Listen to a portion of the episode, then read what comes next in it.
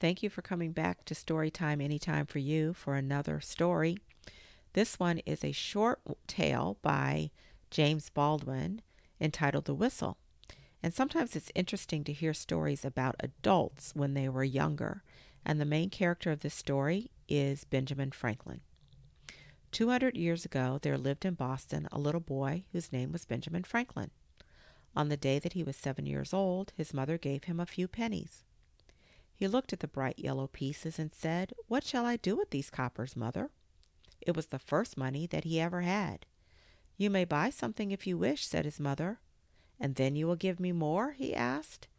His mother shook her head and said, No, Benjamin, I cannot give you any more, so you must be careful not to spend these foolishly.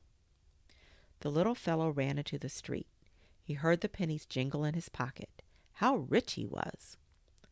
Boston is now a great city, but at that time it was only a little town. There were not many stores. As Benjamin ran down the street, he wondered what he should buy.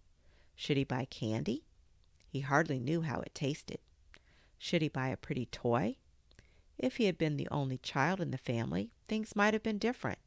But there were fourteen boys and girls older than he, and two little sisters who were younger. What a big family it was, and the father was a poor man. No wonder the lad had never owned a toy. He had not gone far when he met a larger boy who was blowing a whistle.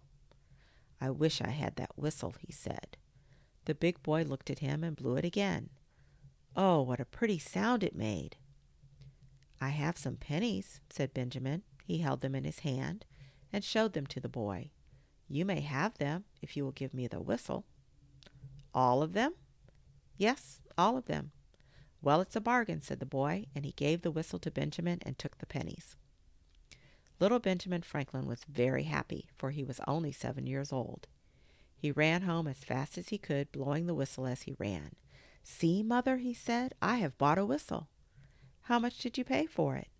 All the pennies you gave me. Oh, Benjamin! One of his brothers asked to see the whistle. Well, well, he said, you've paid a dear price for this thing.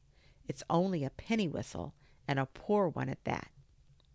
You could have bought half a dozen such whistles with the money I gave you, said his mother. The little boy saw what a mistake he had made. The whistle did not make him happy any more. He threw it upon the floor and began to cry. Never mind, my child, said his mother very kindly. You are only a very little boy, and you will learn a great deal as you grow bigger. The lesson you have learned today is never to pay too dear for a whistle. Benjamin Franklin lived to be a very old man, but he never forgot that lesson.